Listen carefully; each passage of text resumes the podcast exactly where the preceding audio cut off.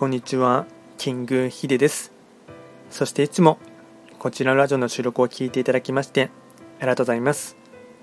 トレンド企画とはトレンドと企画を掛け合わせました造語でありまして主には旧世企画とトレンド、流行、社会情勢なんかを交えながら毎月定期的にですね運勢と会員行動について簡単にお話をしております。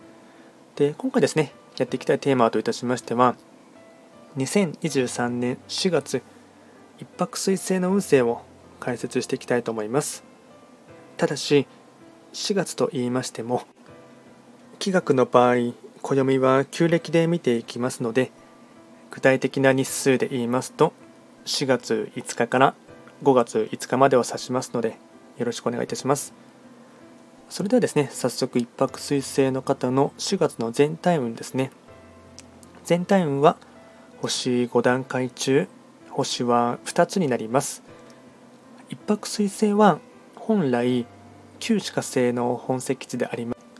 南の場所に巡っていきますので、法医学の作用といたしましては、南とか、あとはこの場所は最も太陽がですね、高く昇るっていうところもありますので、わりかし自分自身も見通しはよくですね見えるところはありますがただ反対に人からの視線とか注目も集まりやすいそんな一月となっていきます。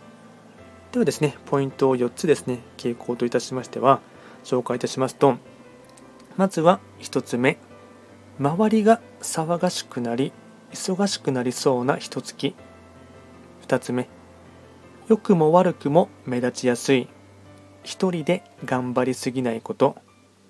3つ目感情の起伏が激しいかも。口論や喧嘩はしないこと。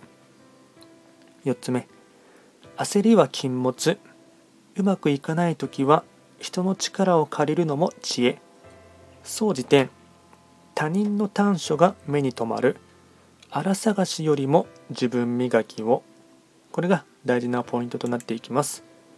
あとは開運行動もですね、こちら4つ紹介いたしますが、まずは開運行動の1つ目、自分磨きをする、勉強、ダイエット、服装など。2つ目、孤立化しないこと。3つ目、変な見栄やプライドは捨てること。4つ目、美術館、映画館に行く。これが開運行動につながっていきます。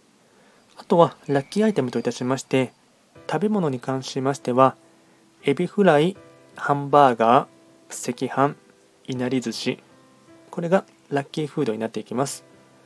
あとはラッキーカラーに関しましては赤紫黄色。